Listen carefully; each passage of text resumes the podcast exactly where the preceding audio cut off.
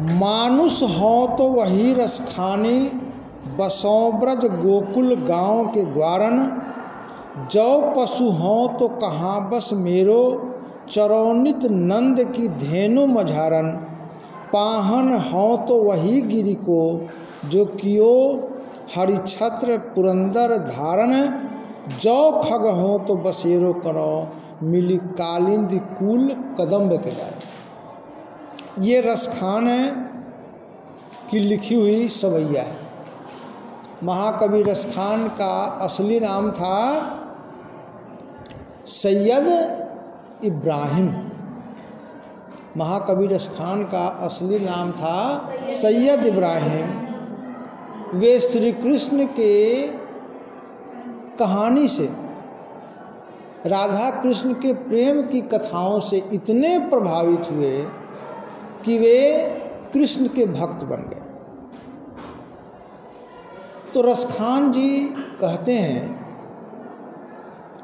यदि मेरा जन्म मनुष्य में हो तो उस ब्रज के गाँव के ग्वालों के बीच मानुष हो तो वही रसखान रसखान कवि कहते हैं कि यदि मेरा जन्म मनुष्य में हो, क्योंकि हिंदू धर्म में पुनर्जन्म की मान्यता है। फिर से जन्म लेते हैं। अन्य धर्म में ये बात नहीं है, लेकिन हिंदू धर्म में ये बात मानी जाती है कि आदमी फिर से जन्म लेता है।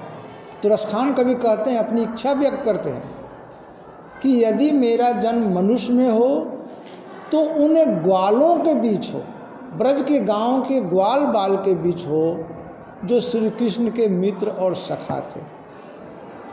जो पशु हों तो कहाँ बस मेरो चरौनित नंद की धेनु मज़ा और यदि मेरा जन्म पशु में हो तो उस गायों के बीच हो, उन गायों के बीच हो, जिसको श्री कृष्ण चराते थे।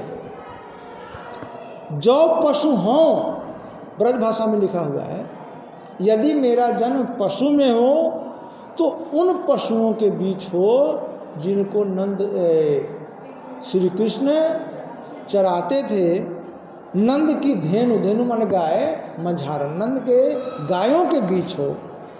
पाहन हो तो वही गिरी को। पाहन माने पत्थर। अगर मेरा जन्म पत्थर में हो तो उस पहाड़ पर हो। गिरी माने गिरी माने? पहाड़। उस गिरी पर हो, जो क्यों हरि छत्र पुरंदर धारण। जिसको कृष्ण ने अपने उंगली पर धारण कर लिया था। जो खग हो तो बसेरो करो, मिली कालिंद कुल कदम के डारण और यदि मेरा जन्म खग माने पक्षी में हो तो कालिंदी कुल, कालिंदी माने यमुना, कुल माने किनारा। कुल अगर हर्षवीकार हो तो कुल माने वंश होता है, और दीर्घुकार हो तो कुल माने किनारा। कालिंदी माने यमुना। कालिंदी का मतलब है यमुना। उस यमुना नदी के किनारे हो, उस कदम के वृक्ष पर, जिस पर बैठकर श्री कृष्ण बंसी बजाते थे।